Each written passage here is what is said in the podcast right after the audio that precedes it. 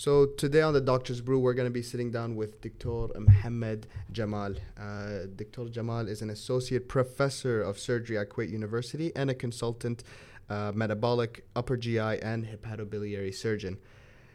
Everyone knows Dr. Mohammad Jamal.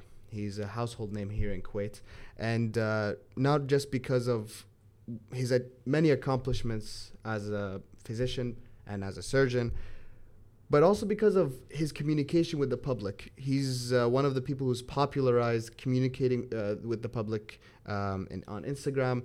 And for me, he's someone that I, I do look up to. He's been a mentor of mine uh, throughout my medical uh, journey. And uh, in today's episode, I'm super excited. It was a, a really awesome talk. We got into lots of different things. We got into exploring him as a person and his journey into medicine. Um, how he saw it. And I think by understanding that journey, I got to understand that I wasn't alone in some of the things that I experienced or felt in deciding to go into medicine. It's not always the clear cut, I always liked, you know, anatomy, and that's why I went into medicine. It's a bit more complicated than that. We talked about dealing with difficult patients. We talked about the system in Kuwait, um, limitations, things that are improving and we also talked about uh, his specialty, talking a little bit about obesity, breaking down the stigma around obesity. Uh, so it was honestly a great talk. I hope you guys are going to enjoy this uh, episode. And uh, yeah, let's get started.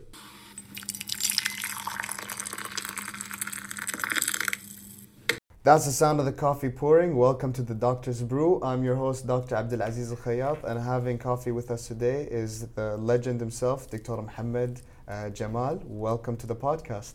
Thank you. Thank you for hosting me. I'm uh, really excited to be in this podcast, and I have been following all uh, your uh, episodes since the start. I really love it. And we really appreciate the the support. Uh, you you know your your support of us was critical in starting out, and uh, I really appreciate it. I know that uh, all our viewers uh, must tune into you. I know that for a fact. He is one of the OG uh, celebrity doctors of Kuwait. um, and before we dive into uh, things right now, I just want to give a quick shout out to our coffee partners of this week, Earth Roastery. Uh, so today we're having a V60 and we also have uh, matcha. So we're double caffeinated because we didn't have our caffeine during the day. Mm. So uh, we need to stay double caffeinated. Uh, Definitely. And now before, uh, before we get in, I want to ask, what do you think of the coffee? I like it. I, I, am I'm, I'm a big fan of the V60. Now, so far since the Futur, I had uh, Qahwa Arabiya cold brew, but this is my uh, V60. It's really smooth and, and nice. Um, the taste is really good, good extraction. I love it. Uh, if you approve of it, that means it's excellent. So that's your shout out, uh, Earth Roastery. Uh, just to remind you guys, they have an app and uh, they have an online store. So we're gonna show a code right here at the bottom. Be sure to use it for uh, to get a discount, and be sure to visit their cafe. Uh, we can't stress enough how much we love them and we love the, their sweets, everything. So go check them out. Yeah. All right. Great. So let's dive right in. Victor, the first thing I want to know is I want to hear your story about how you got into medicine. Well, I I never wanted to be a, a, a doctor actually until the final stages before the application um, for Ba'that and the university. Mm. So I always loved reading. So they would what did you do before getting into medical school? I really liked uh, reading poetry, uh, humanities. Um, I like chemistry as well. Mm. I loved physics. One thing I knew I did not like, which was mathematics. Mm. Okay, so knowing that medicine did not have mathematics, I, I don't have an exciting story about why I got into medicine. Really, I mean, I don't have anything special to to tell. Even at my interview, I struggled. Right, so in your interview in the UK, uh, you have to tell them why uh, you are going to medicine. I, I, I, couldn't find a good story to tell. Mm. I actually don't recall what what thing I invented or w- what did I say to them. But um, so I don't have a good story. I just know uh, that I did not like mathematics, and in medicine there was zero mathematics. My father told me I was very confused in where to go. Mm. Uh, I was bef- between chemical engineering and uh, medicine, and my father told me um, that, you know, I know you. You get bored easily, and uh, medicine can be exciting because every day is a new day. My father was not a doctor, Mhm. but um, when he when he put it in that way, and I, I started thinking about it, I thought, you know, if, if every day is a new day, and every day I'm having a new story in medicine, if it's really like that, then I, I want to go into that, especially that there is no mathematics in, in that field. Right, right. Um, I guess that's why I went to medicine, and I don't have a good story really. I wanted to try it out. I thought I will never succeed in the first year. Um, I used to, to read um, a series of uh, uh, short stories or novels, and the, the, the main character loves somebody from Scotland, and he used to go to Scotland all the time. So um, at that time as well, in 1998, Braveheart, the movie, uh, came out in So Scotland, and uh, you know they uh, they offered going to Birmingham, Liverpool, or Scotland in terms of the UK or Ireland. So the UK universities, Mhm. if you wanted to study, you had a choice between Birmingham, um, Aberdeen, and Liverpool, or Mhm. you go to the Republic of Ireland. So I thought I'm going to go to the UK, to the Empire, right? Mhm, And uh, given the um, stories I used to read and the castles, the lakes, I thought of going to Scotland. So I really didn't have much info going there. It's not like now where you buy, whereby you can ask people, you Mhm. can go on YouTube, you can go on Twitter, Instagram. You have so many resources now helping you in where, where, where, where to go. So essentially, I didn't have the greatest story to tell about Mhm. going to uh, to medicine.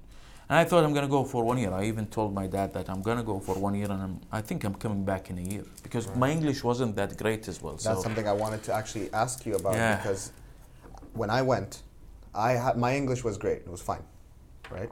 I know. So, for me and the stuff that I was doing there, I couldn't conceptualize how difficult it could it was, it was and how difficult it is for my fellow Kuwaiti students who did not have No, don't compare. Don't compare me to your fellow Kuwaiti students How come? because probably your fellow Kuwaiti students went to private schools. Some of them no. No, so I went to Muqarrarat. It was the worst sys- system ever for high school.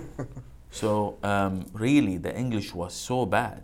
Teaching English was so bad, and uh, I I cannot tell you how difficult it was. It was impossible.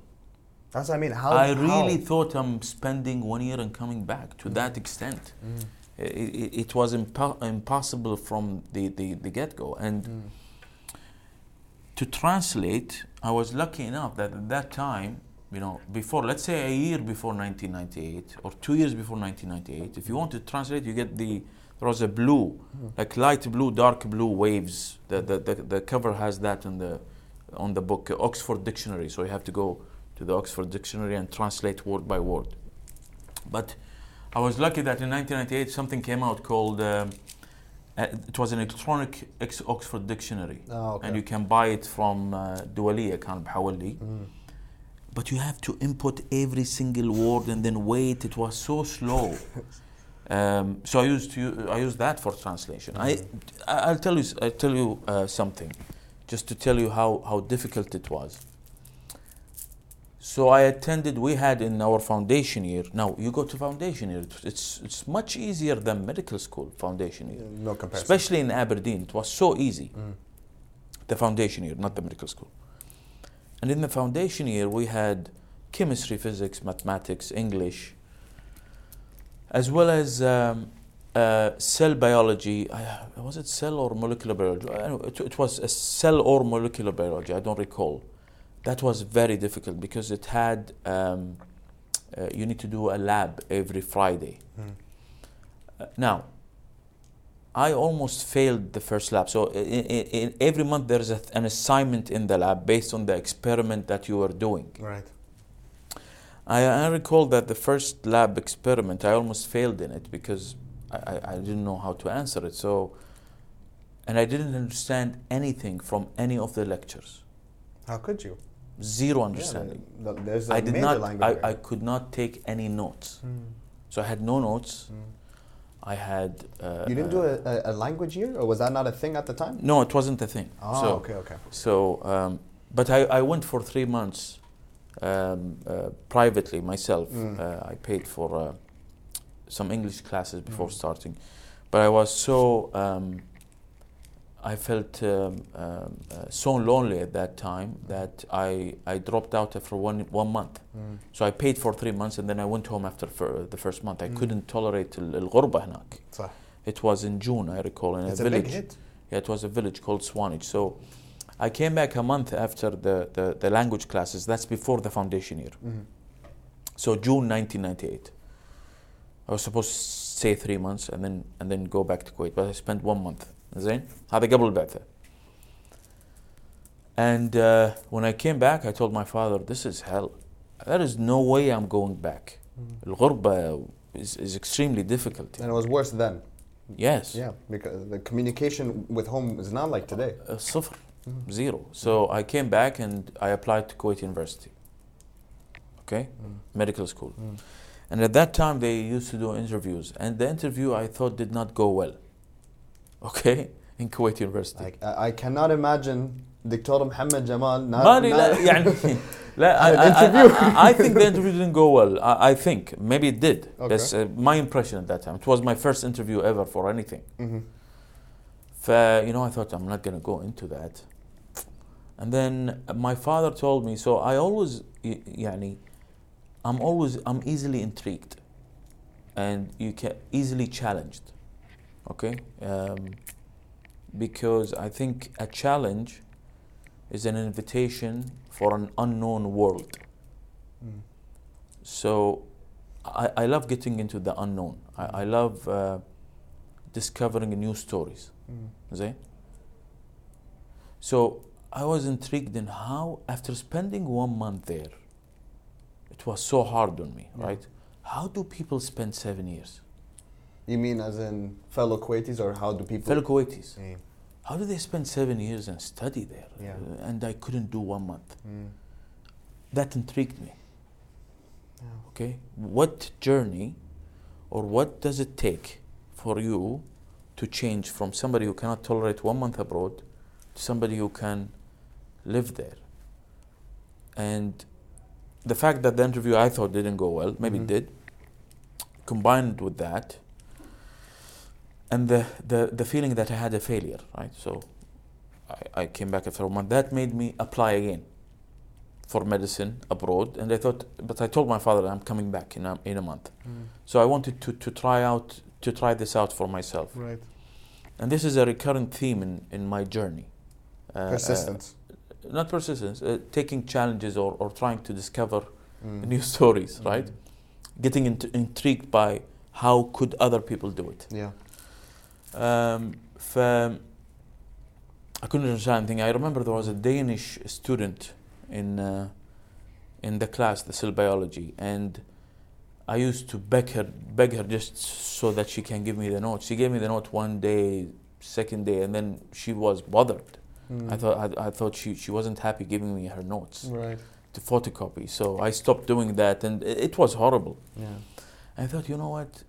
In my high school, I never studied. I would study the night of the exam. Yeah. You know, maybe so combined. I, I, I this I remember so vividly, sitting down with myself and, and thinking about this. You know, I have a language ba- barrier. Maybe my IQ is low. Meaning that I should spend more time. Right. Mm. So it's all about spending time. But do you think that's the formula for everybody, or that worked for you? Because my fear sometimes is knowing the line between okay, eventually I'm gonna hit a diminishing return here. Like I, I'm studying for an exam. It's been one year. Every day I'm studying. I'm studying. I'm studying. Eventually, maybe this is the wall. What do you think?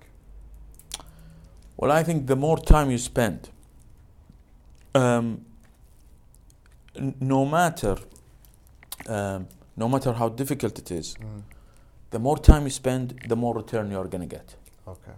Okay, so If somebody needs uh, three hours, you'll need 10 hours. Mhm. If you tell me I'm gonna, I hit a wall although I was studying 12 hours, then you need 16 hours maybe. It's as simple as that to me at that time. I used to think about it. I, I used to think about it that way. So I thought I'm gonna sp- I'm gonna study before the night of the exam. So I sat down, opened page one in chapter one, and started translating the page Word for word. word for word. I remember the first time it took me three hours to translate two pages. No, no. I still couldn't understand what was going on in the lectures. And then two a month or two later I realized that the lectures are from chapter seven. So you were in the wrong chapter. I was in the wrong chapter. I thought it's like the high school, you open page one. Wallah. I want to find that book because I, I'm, I love highlighting things. So every time I study, I highlight with different numbers just to tell myself how many times I studied the chapter. Mhm. So I'm going to find that book one day to show that chapter one was only uh, highlighted for the first two or three pages because Right. we never went back to chapter one even later. Mhm. So it was that difficult. And then I thought, you know what? Then if this is if this is the case, I need to study the whole time, 24/7. 24/7. Mm. So I did that, and I got uh, almost an A in my cell biology, Mm. and then I got uh, full mark in my molecular biology six months later. So it it was, off. huh? instantly. Six Yeah. months. I mean, Yeah, yeah, for, for someone who didn't So- know the language. yeah. So, but but I was spending so much time studying. I, I, I, I, st- I stopped sleeping the night of the experiment on Friday. Mm. And we had um, we had a TA. His name is Abdul Murad Mm. Uh, from Malaysia. Mm. He was a TA. He was in charge of our group at the lab. And then one day he came to us and said, "You know what? You guys, I like you guys because we are from a similar background, Right. and I want to give you an, an advice." Okay, can me and my friend Fawaz um, he's a computer genius now. He left medical school. Okay, go ahead. He said, um, I advise you to leave uh, um, science. Okay. Okay. uh, we told him, okay, we'll leave science, but we're not studying science. We are studying medicine. He said, Yeah. what? I thought you, um, I want to advise, I thought you guys are studying science. Mm. And I wanted you to go to uh, uh, um, business school or something. now you're studying medicine? No way. Yeah. Then he thought, he didn't know this is a foundation as part For, of the yeah, medical yeah, school. yeah, yeah. So he was extremely shocked that we are not actually science students. We are even going to go to medical school. He said, Right. "You guys, it's, it's a hopeless case for you guys." Wallah. He doesn't sound like the best teaching assistant. لا لا I love him. لا لا لا والله. He said, I, he- I, I- I think I think he truly wanted to يعني لأن we were so bad. I remember the first two months في ال, في الاكسبيرمنت هذا it was uh, يعني it was so bad. Mm. I cannot tell you I, I, أنا بوصل how bad it was. Uh, بعدين then when I went I got into medical school started uh, طبعا خلصنا الفاونديشن the first year and then we Mhm. went to medical school. Yeah. And in the medical school, I continued doing what I was doing. So I was studying the whole time. Right. The library, we had the Queen Mother Library. Mm. هي اللي افتتحت ال- So the royal family of England, was, they would spend their summer in Aberdeen. هذا تاريخيا, historically. Okay. So they have two residences, right? They have Buckingham Palace, Right. then they have Balmoral Palace, which is in uh, Aberdeenshire. It's Right. just uh, uh, يعني على uh, 15 minutes from where I lived Right. in Aberdeen driving. وحتى الحين that تشوف if you watch The Crown it's all they give references to Balmoral Castle. The Queen Elizabeth died in in Bal- Balmoral Castle. Right. ف um, um, um, كان في strong connection between the royal family Mhm. and uh, Aberdeen University. So Queen Mother Library, they close at 10 o'clock. I, sp- I stay every day. So you get you get a, you get a, an announcement in the library 15 minutes before closure, Mm. another one five minutes before closure. I never left before the uh, the the last one, the five minutes before closure announcement. Mm. Every day for six years. Six years. Yes, every day. But The lectures would finish let's say what four ولا three o'clock lectures يخلصون عندنا كانوا I think around four or five. Shit. yeah earlier even sometimes so uh, from the time Was, lectures was خلصوا. this something you felt you needed to do, or was this because you wanted to excel at what you were doing? I felt that it's either you excel or you you fail. I, I, I couldn't come up with a formula in A between middle, yeah. for somebody who did what he did in the first two months.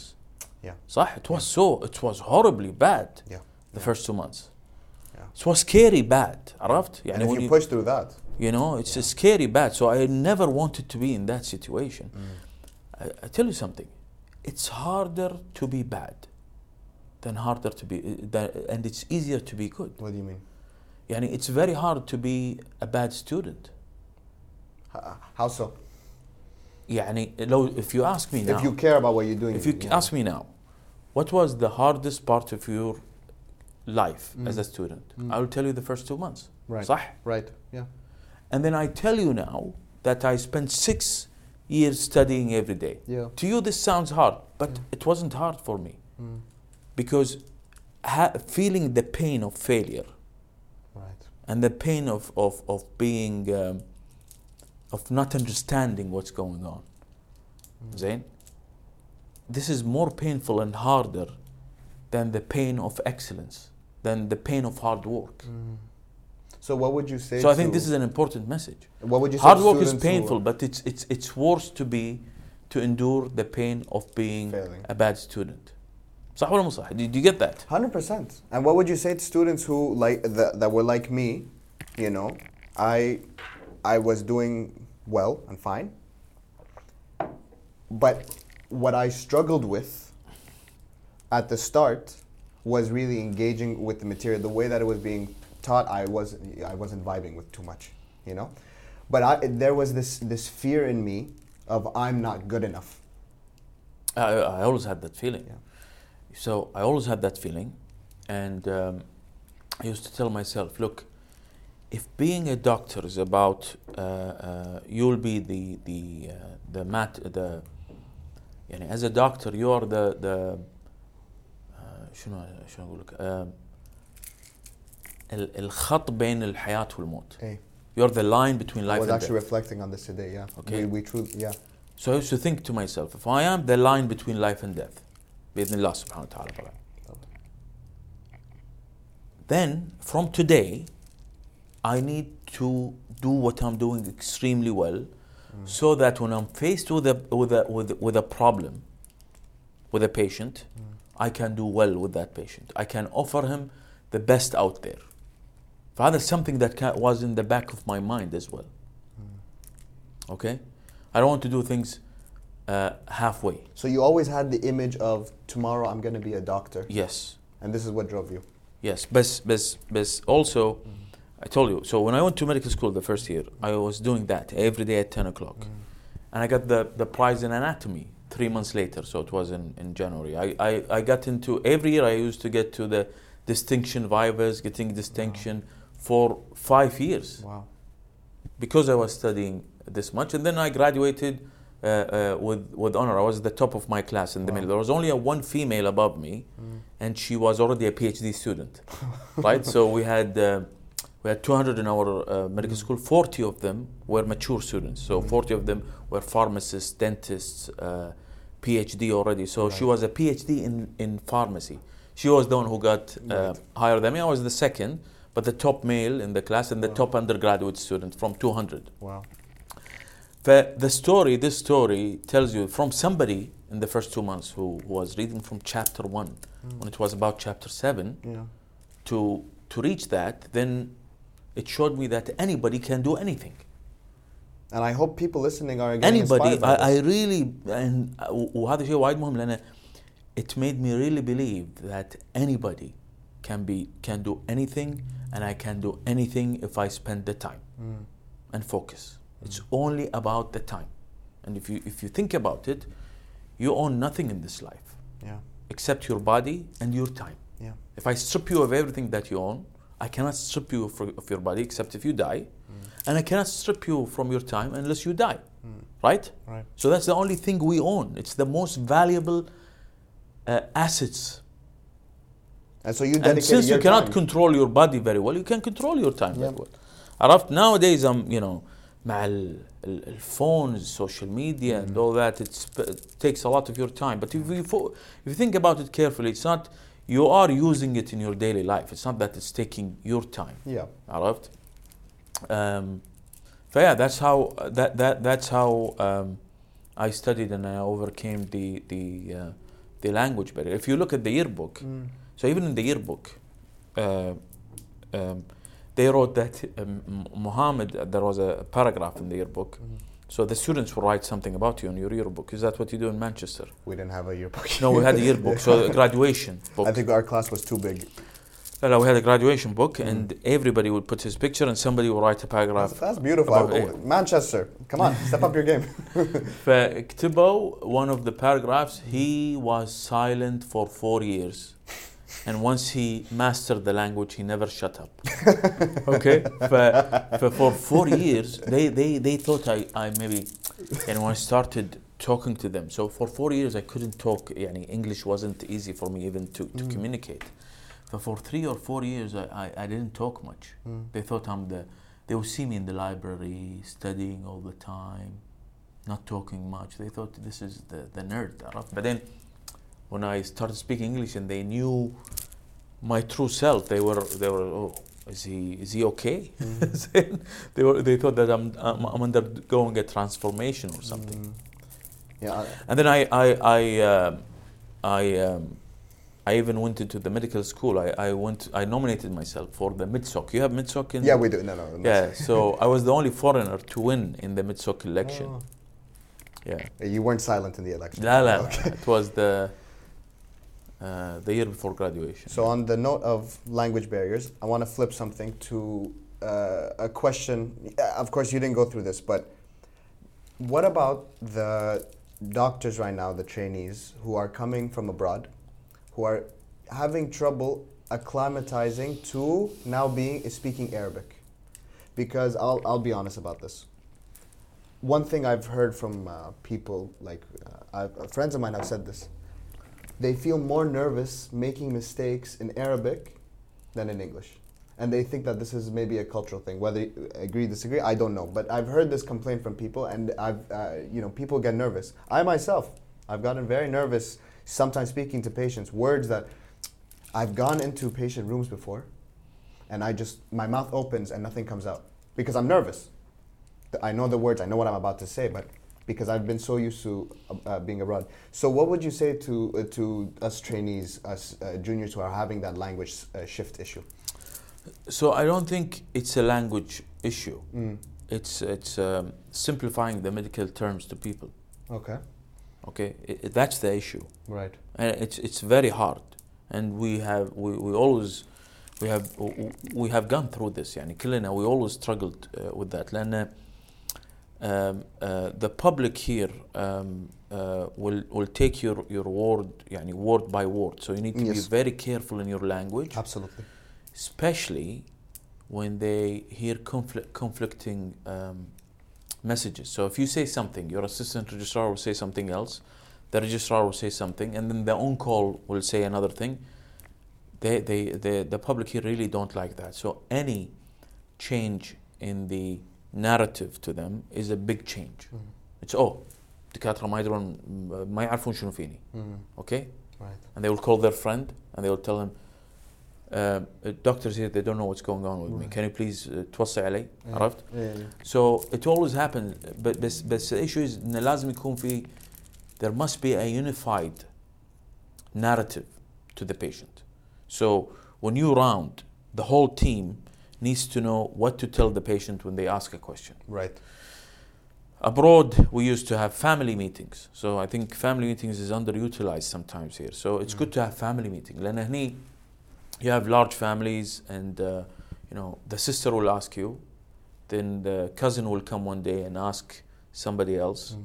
and then they will discuss among themselves and they will um, tell different uh, uh, narratives of the of the of the diagnosis or the story and that will create confusion Mm. so it's about having one narrative and having one source of communication, having family meetings. That will make things much easier in terms of uh, communication.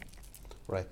So, I think the communication issue is not a language barrier as much as um, a unified narrative that should be delivered to the patient. And what do you think is the best way for us on the practical level, on the day to day, to confront our anxieties with speaking, you know, and in actually communicating? I, I, I, think as a trainee, you shouldn't be delivering news to the family unless you know exactly what's going on and you know what, for example, if your consultant went in the morning and spoke to the family, yeah, you need to know what the consultant said. absolutely. Yeah.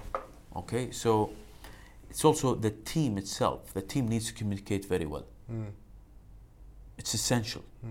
and and sometimes that's that's not happening and so whose whose responsibility is it is it the consultant or is it the junior? so, so the consultant of course so okay. the consultant is not only responsible for the care he's he's responsible for the communication between the team right Arrived. okay and it's your responsibility as well to communicate with the, with, with, with the consultant and the others to, to, to know what's going on with the patients well i mean sometimes the problem that uh, i'll tell you like uh, uh Yani, one issue that we've often faced is that it'll be 2 a.m.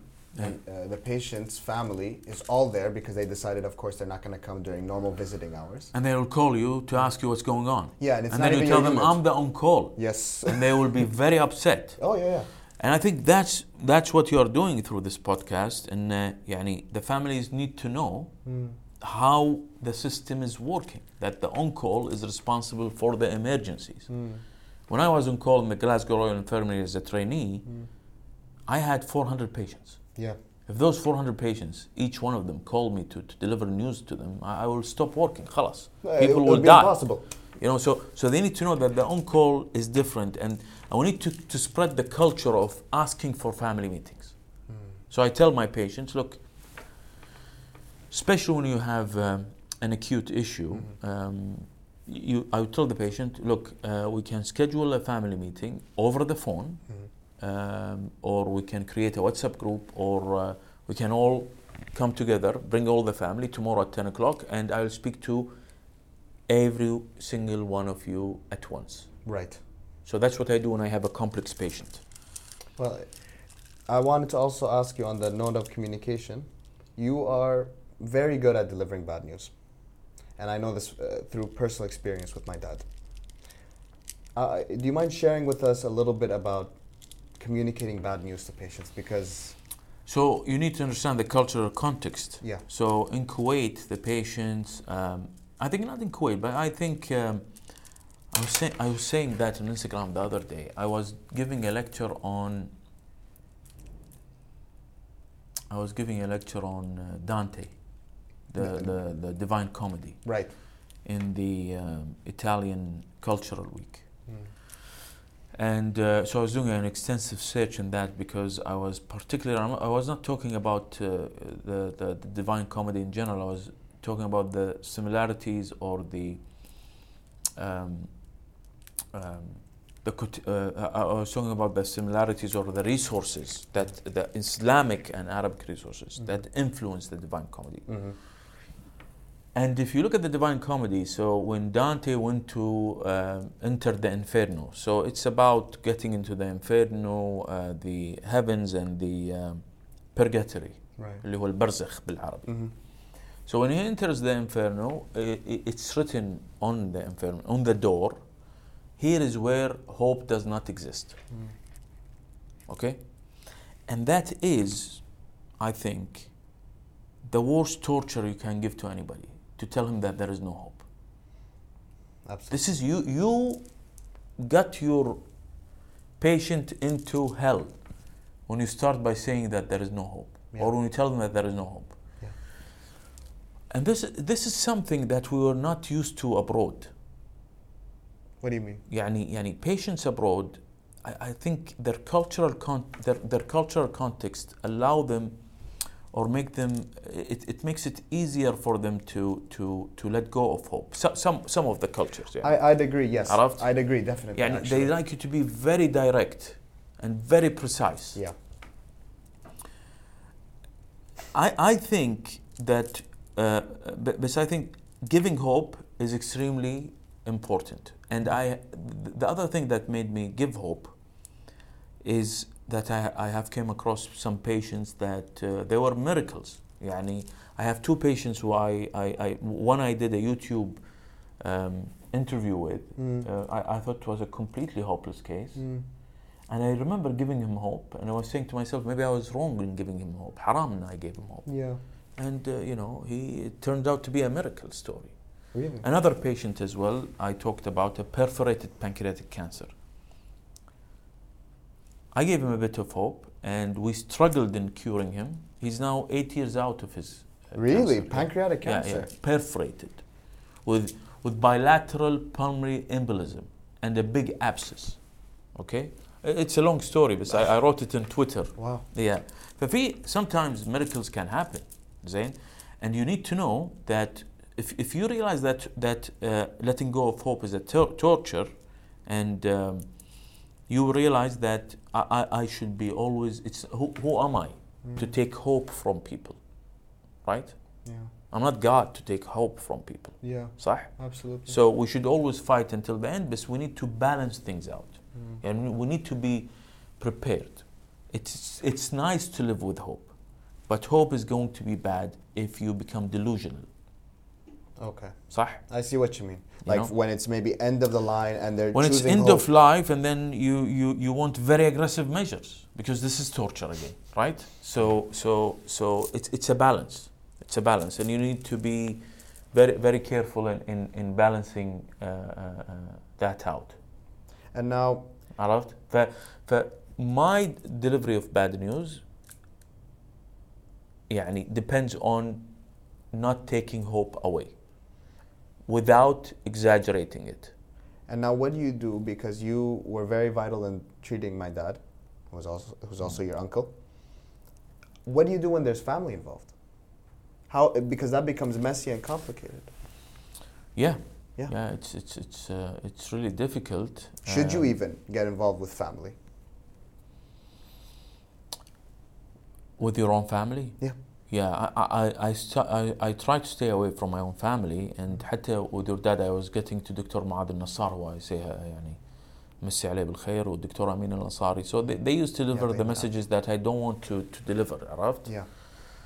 That's actually a Uh, good. That's a very good point. زين فبس بس at some point uh, لا I, I had I was asked directly and I, I had to answer يعني it's better to avoid treating family of course You think so? uh, اي طبعا بس when you as a doctor uh, are confront, confronted by a patient family زين then you need to be clear بس again وازن or try to balance between letting go of uh, uh, uh, يعني preparing the patient for his end of life uh, decisions best not taking hope hope away it's a difficult balance to attain Uh, e- extremely, and Yeah. uh, I think I think what you said earlier about the uh, the culture shifting the culture in Kuwait about understanding the roles of the doctor is also critical in delivering the, re- the ba- uh, bad news. Because if I, I've been in places before where I, I had to manage a patient and his family and the, the psychology of the news that they just delivered and whatever, and this shouldn't be on the on call.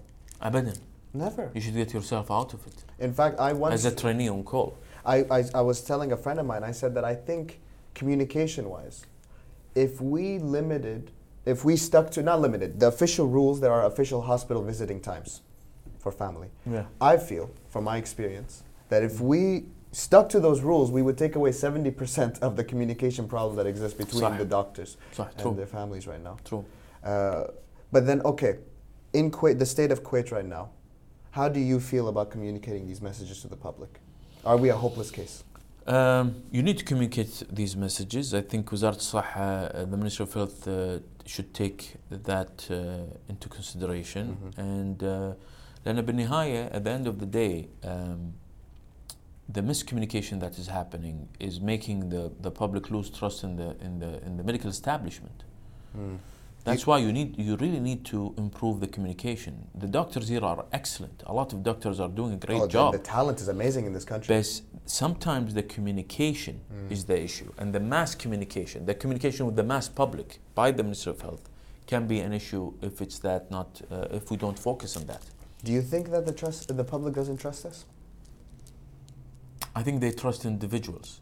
What do They, they, they trust individual doctors. They don't trust the, the whole medical establishment. Then and part of it is the treatment abroad. Uh, part of it is the, the issue with the communication that we're referring to. Mm. Uh, part of it is them not understanding what the doctors are doing. And the other day I was in the clinic, in Zain. I was having my hepatobiliary clinic mm-hmm. in Jaber Hospital. And I was just waiting for a 70 years old who I did the Whipple procedure for in the corridor. And she's coming, uh, I wanted to to wait for her in the corridor, not in the room. Mhm. Next to me, there's the plastic surgery clinic. It's so busy, the plastic surgery clinic, right? Fortunately, the hepatobiliary clinic is not that busy, then it's all cancers. And there was a lady who was waiting for her turn to the plastic surgery clinic Mhm. since for a long time, like Yeah. three or four hours. So her turn came out. Mhm. She walked in the corridor and she saw me standing as a consultant. Yeah. And she was telling to her friend, Look, I was waiting for four hours and this doctor is doing nothing. I was like, I, I, I didn't say anything. Oh yeah. You know, What- they, what they, do they think we are like, يعني شايف شلون انت تدش على uh, كاشير Yeah. كاشير صح. الجمعية صح. you know at the cashier in the in the And جمعية they wanted if the the massive one thing. cashier is, bu- is not is, is, is busy Mm. you go to the next cashier who's not busy Mm. they, they think we, we function this way Zain It's true.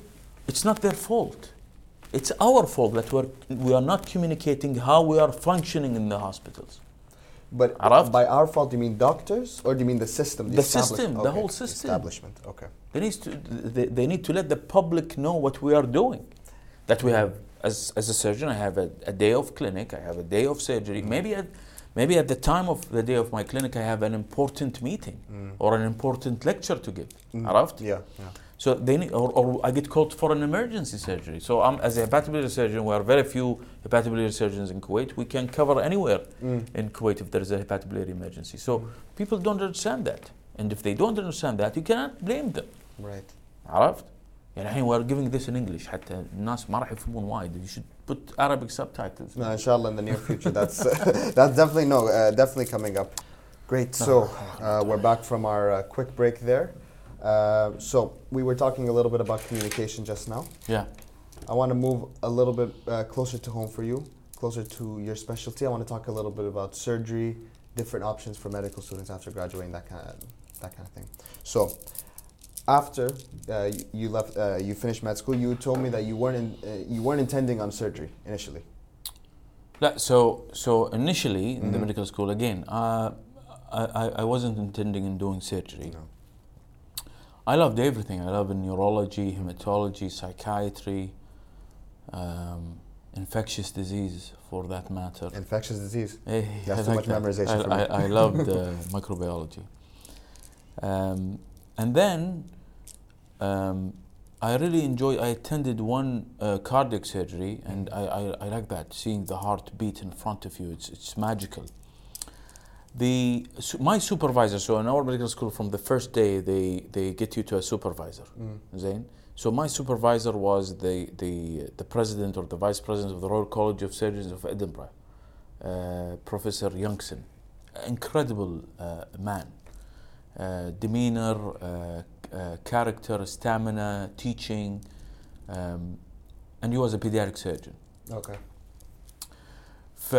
that got me, uh, I remember uh, a year before the end, um, and my, my mother developed breast cancer, and my aunt, Allah yarhamha, as well, developed Allah breast cancer. I was in, in the second year of medical school, and I asked so many questions. Again, this, I got in- intrigued. So why did my mother have a breast cancer surgery plus um, lymphadenectomy plus mm. chemotherapy and radiotherapy while my aunt had only a lumpectomy mm. plus radiotherapy she did knot get chemotherapy mm. so these questions intrigued me and um, um, another thing is you know when they teach you not tying that i was so yani, yani when you the first time you tie a knot yeah. it's so hard and difficult yeah. yeah.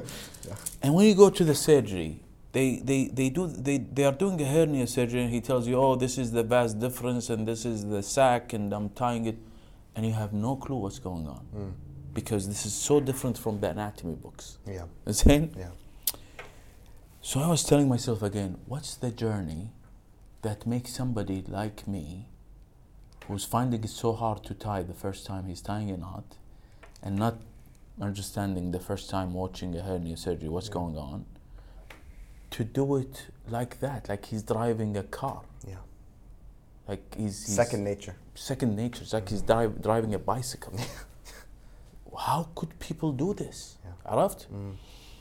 I could comprehend how people do medicine and psychiatry of course all of this is difficult يعني Yeah. No. any specialty is difficult بس يعني you can you can imagine it it's studying experience كذا بس actually doing the surgery with your hand this way عرفت Foreign.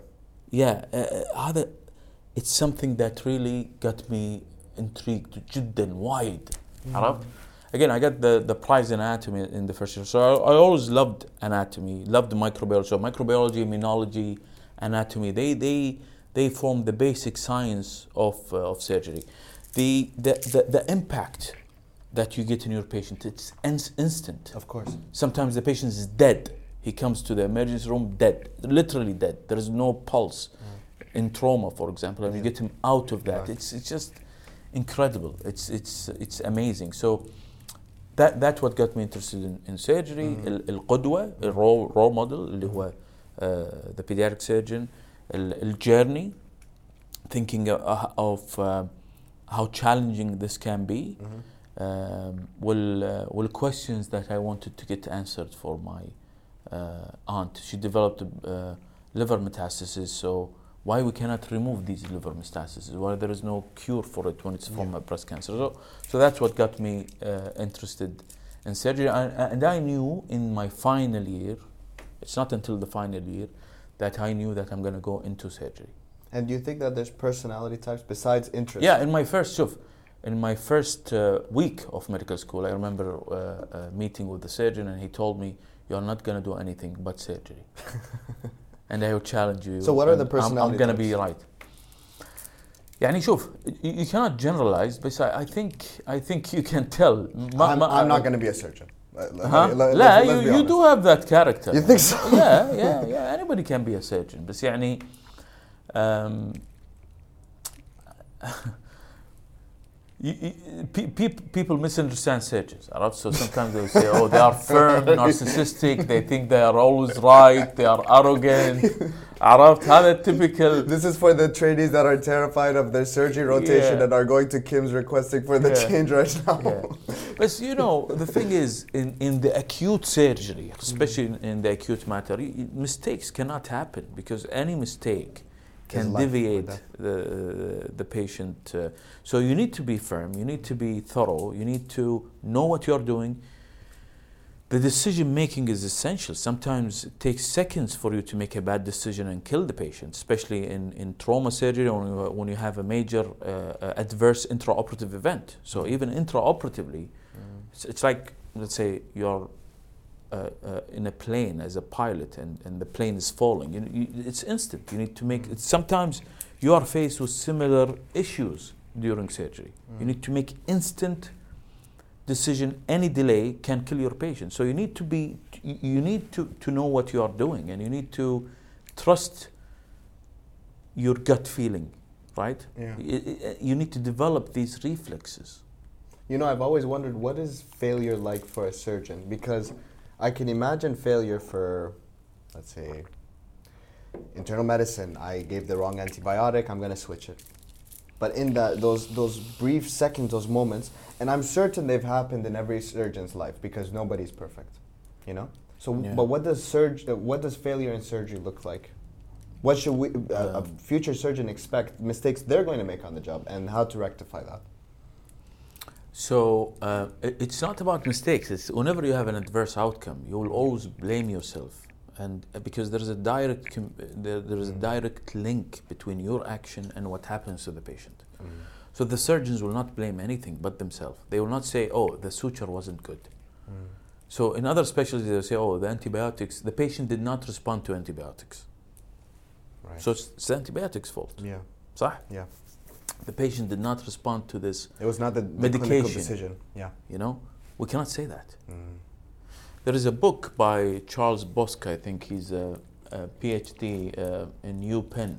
He's a he's a social medicine specialist, PhD in, in U- UPenn. Mm. When he was a, a PhD student, he did his PhD as an ethnographic study, um, shadowing a surgical team for four years. Mm. And in that book, it's called Forgive and Remember. He, he talks about all that, that the surgeons are under tremendous pressure because they, they, they always blame themselves when it's not their fault. Mm. Mm. Um, so no matter what happens to the patient in terms of adverse outcome, you will always think of how I can change that. Mm. I recently listened to an interview with uh, the greatest surgeon of the 20th century, um, his name, uh, he's um, uh, the, the, the inventor of liver transplant surgery, Mm. Thomas Starzl. Mm. And they, um, the first 150 transplants that he did, liver transplants, the survival, guess how much was the survival in the first year? Let's say. So, uh, brand new is. Uh, 150 procedure. patients, yeah. Let's say 20, 20 30%. 10%. Oh no. What was the survival for two years? If it's 10%, 5. 0%. Ah, okay. Nobody survived more than two years for the first 150 cases. Mm. And I always thought that you know maybe he's somebody who, who was careless. Yeah. Not careless. He's, he's very careful. but Yeah. He's somebody who, who doesn't spend time uh, blaming himself. Mm. And then I listened for another interview. Uh, uh, I, I listened to another interview with him. Mm. They asked him. They, he stopped operating in 1990 Mm. because he had a heart attack. Right.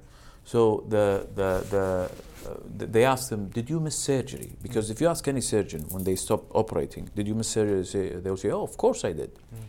He said, "No, I didn't miss it." Why? For somebody who who did so many complex surgeries, Yeah. and they asked him why. He said, "Because uh, every day I lost a patient, it was like a doomsday for me, and it was nice to not have this feeling again." Right. and I was emotionally wrecked at the end of, of, of, of all that. I remember every single patient as part of my family. I have a graveyard, and that you will hear that from many surgeons that they have a graveyard that they will always visit to, to, to remember their, their patients. Do you have that? يعني especially in the complex surgeries Mm. uh, يعني I'm, I'm fortunate to do straightforward surgeries in, in the field of obesity surgery I do straightforward surgeries but in my other specialties in, in my other specialty in hepatobiliary surgery and liver transplant we, we do have it's it's very major and high risk sometimes high risk surgery so it's it's it's very emotionally it's it's very consuming Mm. and very difficult. It's literally like, uh, يعني, there is a study showing that 30% of patients uh, experience post-traumatic stress disorder, same way as the soldiers ex- uh, uh, experience during, during After surgeries. after surgery, especially when Wow. they have an adverse uh, event. So uh, emotionally, it's it's very challenging, Yeah. and uh, um, it leads to, to, to major major psychiatric issues, burnout, and and uh, y- you are an expert in that. عرفت ف يعني it's it's not easy. It's not Yeah. easy. I- Yeah. I, I mean, this is.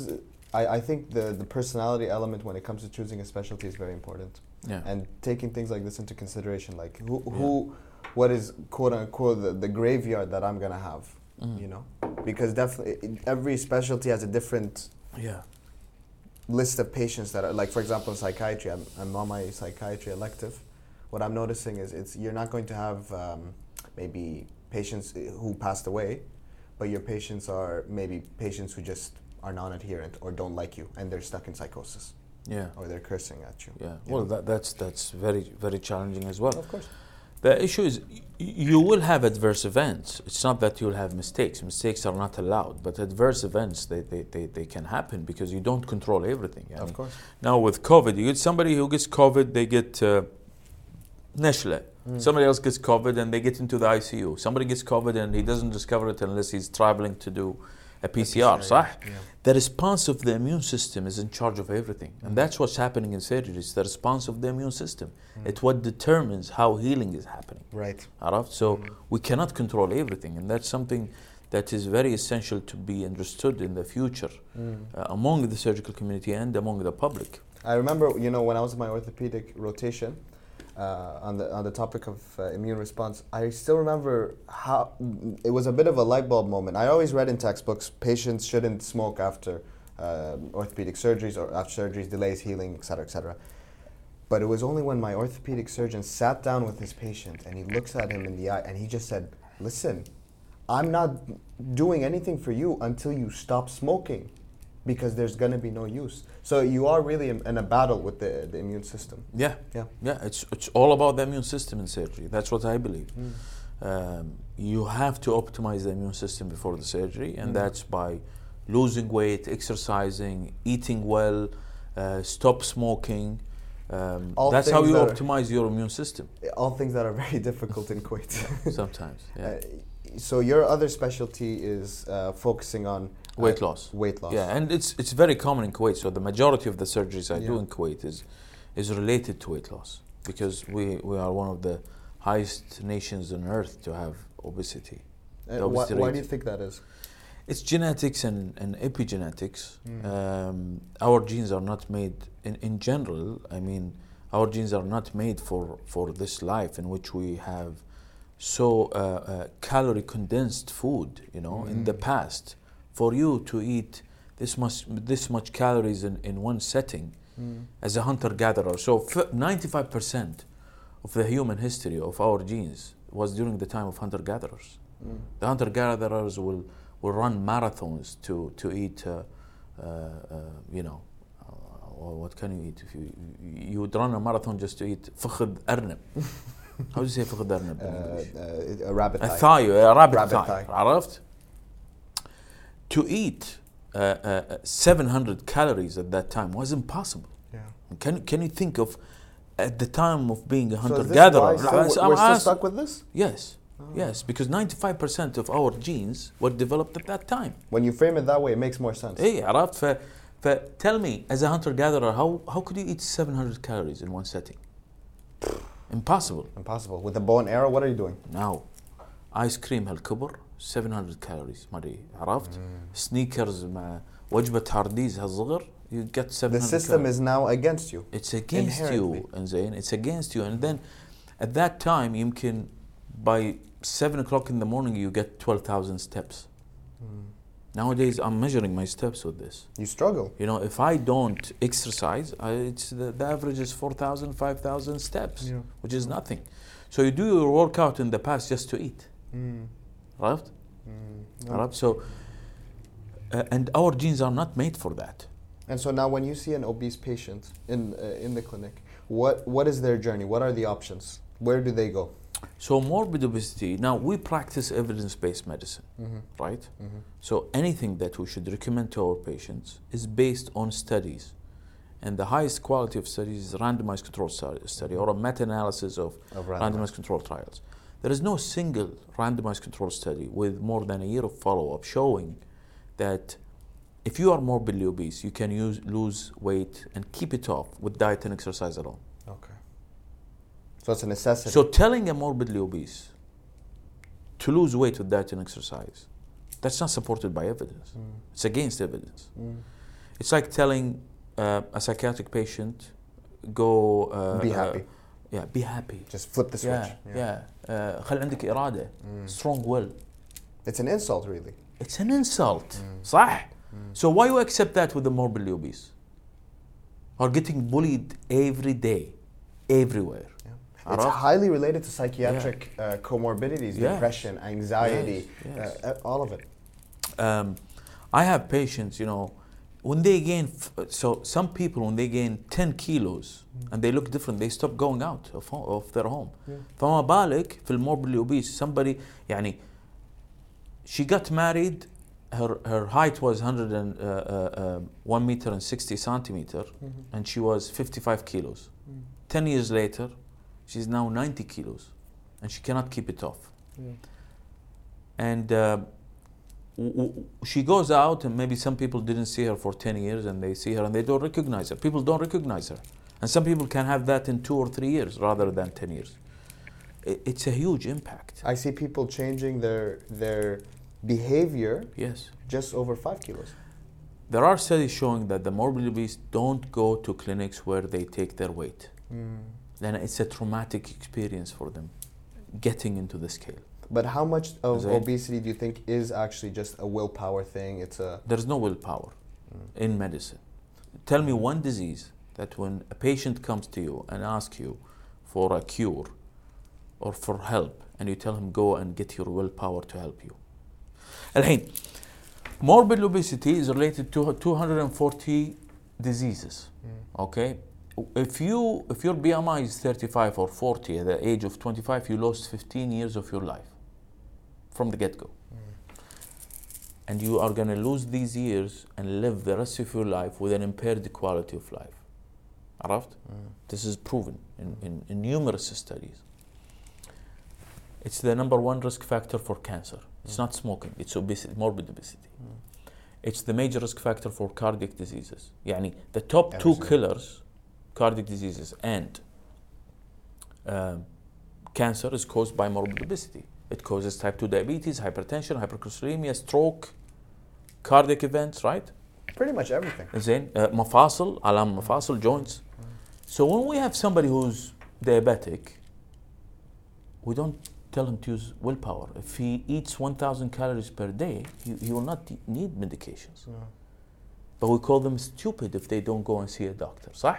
Sure. So why we do that to morbid obesity, which is the cause of type 2 diabetes it's a philosophy عرفت medicine is about defining what's the philosophy of medicine medicine is about defining what's disease what is a disease okay and what is health and and and what to use as an intervention to move somebody from being ill to healthy صح زين so we are the ones who define what a disease is we did not define obesity as a disease because we did not understand it hmm. until recently over the last 20 or, or 30 years right? Now we have so many options. We have medicine we have endoscopic treatment we have surgical treatment. We don't need to go to surgery right away. Yeah. so we have so many inter- interventions that we can combine Many and options. use, but we need to understand that diet and exercise is, is not going to get you anywhere if you are morbidly obese. It's an adjunct hmm. To others. So even if you have uh, in psychiatry, you, you will always use diet and exercise with sleep, diet, exercise, If a patient is not strong sleeping, well along with medication. But if you don't use the medication, all this is not going to help. absolutely. صح? Hmm. So it's the same concept. But how The issue is as well, we have so many people who are not specialized in obesity, who are taking over that field. Dietitians, with all due respect.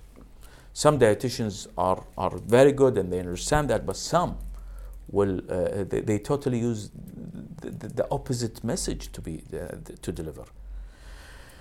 We study in medicine so many disciplines just to make us understand what a disease is, Mm. what, uh, what health is and balance the risk and benefit of our treatment when we select the treatment. عرفت? Mm. They study one field and they start telling the patient what is what a disease is, what health is, and they suggest treatment. And this is wrong. The other day I was listening to a podcast, they asked a, a dietitian, what does he think of Saxenda for a patient? Hmm. This is not his job to answer that. Absolutely not. This is not his specialty because he doesn't understand what a disease is, what's he- what health is, and what are the risks and benefits. Just like how we're not dietitians, they're Right, not doctors. right? But but but as as, as a morbidly obese uh, as a morbid obesity specialist, metabolic specialist, I understand all these disciplines Mm. in order for myself to suggest the treatment. So all my research in the lab now is is is uh, in in metabolism, right? Mm. So we are at a higher level in our understanding for uh, uh, of our understanding uh, of disease and health. Mm. Right? This is the essence of medicine, and all these disciplines take us to there. It's not that our field is better than their field, Mm. but it's our job and it's our field that allow us to suggest treatment because we understand the line between uh, medicine and um, between health and disease and we understand what is the risk and benefit for everything that we suggest similarly you can see some pharmacists telling patients not to use a certain drug they, they, they shouldn't do that That's not their job. they shouldn't do that they, they, they, can advise you as a doctor Mhm. that you know maybe this this dose is wrong or uh, this medicine will interact with this medicine But you shouldn't tell the patient that, oh, uh, th- there's a side effect of this medicine in your kidney when your psychiatrist uh, uh, prescribe lithium. Because the psychiatrist has weighed uh, the. He weighed it out already. Yeah. He did that. You're interfering with the You're management. intervening with the management, Hmm. right? But you know what I wonder is what is the role of maybe mental health and psychiatry to get the patients to your clinic? Because the issue is not uh, like So a lot of psychiat- uh, psych- my psychiatrist friends, Dr. Mohammed Swaidan, وجه تحية, Khalid Saleh, Dr. Mariam Al-Awadi, Dr. Samal Al-Khbari, uh, work closely with them. They refer to me um, their patients and uh, we manage them uh, collaboratively after surgery. this is excellent. Because uh, I remember one patient used was on six different drugs, Mm. psychiatric drugs, and we got him to one only after surgery. Really? Yeah, yeah, yeah. That, So- that, that profound of an impact, the obesity it's on huge, his mental. huge, Wow. huge. Um, so um, there is a strong link between uh, um, your mental health and and your weight. Uh, there are some studies showing that because what, what who's in charge of your your weight? It's the brain with the gut, Mhm. and they communicate with each other by hormones. So they don't talk in Arabic or English. They they send hormones and uh, uh, إشارات عصبية, right? Mm, صح. There are studies showing that when you are morbidly obese, so morbid obesity is a disease about uh, fat storage, essentially.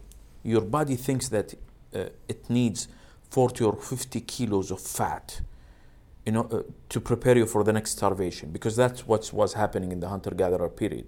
You have uh, uh, spring, abundance of food, you store, Mm. you get fat, right? So that when winter happens or summer happens, you can burn that fat to survive ف- your body thinks we are uh, think when, when you eat 700 calories at once or Stop, 1500 stop, stop. calories at once the body thinks oh oh oh we are preparing for a major attack عرفت Yeah. guys let's sit down let's change our set point Mm. set point There- there is a there is a s- s- نفس مثبت السرعة Mm. the cruise control in the car there is a cruise control for your weight a Mm. set point let's set the weight at 150 now and uh, let's conserve the food that we are eating instead of burning it and let's make it into fat right away Mm. because this guy he knows what he's doing and he's doing that because he pre- he's preparing for the starvation when you diet the body meets again and said oh we got into the starvation guys Yeah. this is the starvation we are preparing for Mm. let's not burn the food Mm. let's ch- conserve this fat because you don't know how bad it's gonna get عرفت Yeah.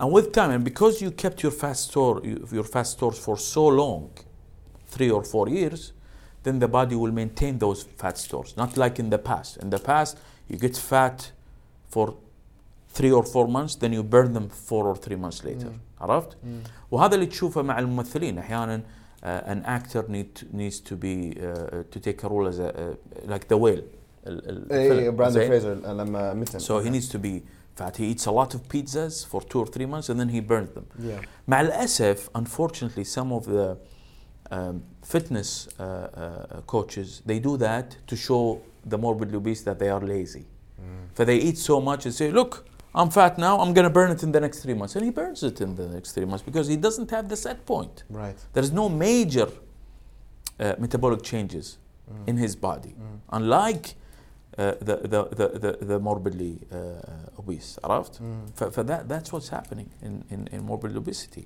it's a disease of fat storage there are studies showing that there are hormones and lipid metabolites that directly affect the brain and cause depression in the morbidly obese Mm. a direct causation by some of those metabolites going into the brain That's amazing. Mm. So, you know, uh, this just shows the the value of the multidisciplinary team. Yeah. Because if you're going to have your depressed patient who's going to continue being morbidly obese, you can Yeah. keep throwing SSRIs at them yeah all you want. Yeah.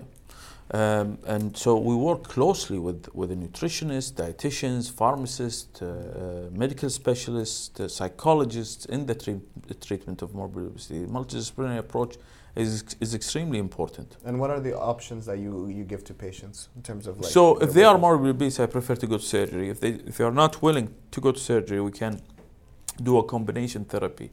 So the first stage, we put a balloon, Mhm. either a swallowable gastric balloon or a Mhm. one-year balloon.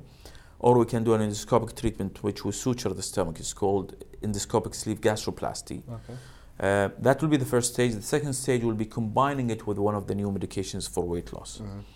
Medications in their own, they can work, but I think once you stop them, you regain all the weight back. So it's better Mhm. to use them for maintenance or to uh, use them to amend the weight loss with the combination therapy. And now the, the meds Best- are only for morbidly obese patients or also I'm just. talking about a morbid obese patient. But Okay. like in any disease, you need to intervene early. Mhm. Okay, because the disease is not going to get better and so No. on. It will only progress Right. and gets worse, right? Right. So if you have somebody with class one obesity, like the BMI is 30, Mhm. right? You, I will not offer surgery, but I can offer the combination therapy that Right. maintains the anatomy Right. instead of changing it Right. by, by doing endoscopic treatment combined with the medical treatment to avoid getting into the uh, uh, uh, morbidly obese. Right. Right. Well, uh, Dictor, thank you so much for coming on the podcast. Thank you for having me. It's been uh, I enjoyed amazing. It. I've learned a lot. I've been inspired. And uh, now I know that uh, if God forbid I get obese, I'm going to be knocking on your uh, So this has been uh, Dr. Mohammad Jamal. Uh, that's the last sip of coffee for the day. I hope you all enjoyed this episode. I know I did. Uh, please be sure to like, comment, and subscribe and uh, stay tuned for more amazing content. And please follow uh, Dictora Mohammad's uh, Instagram pages and social media for all his latest updates. وانت اكونتك تو حاطه بالانستغرام your on Instagram. Your personal account I'm not even used to you forgot your account, account. dr.a.a uh, dr.a.alkhayat uh, I'll, uh, both of uh, these uh, tags are going to be put here on the screen magically. So be sure to uh, fo- uh, follow these accounts, follow Dr. Mohammad, follow mine if you want to know more about the Doctor's Brew, about my life, about my practice as a young doctor. Uh, and yeah, uh, thank you again. thank you for having me again Hope you all enjoyed this episode of The Doctor's Brew. New episodes to listen to with a cup of coffee coming your way every Sunday on YouTube and Spotify. And be sure to follow us on Instagram for all the latest updates. See you next time.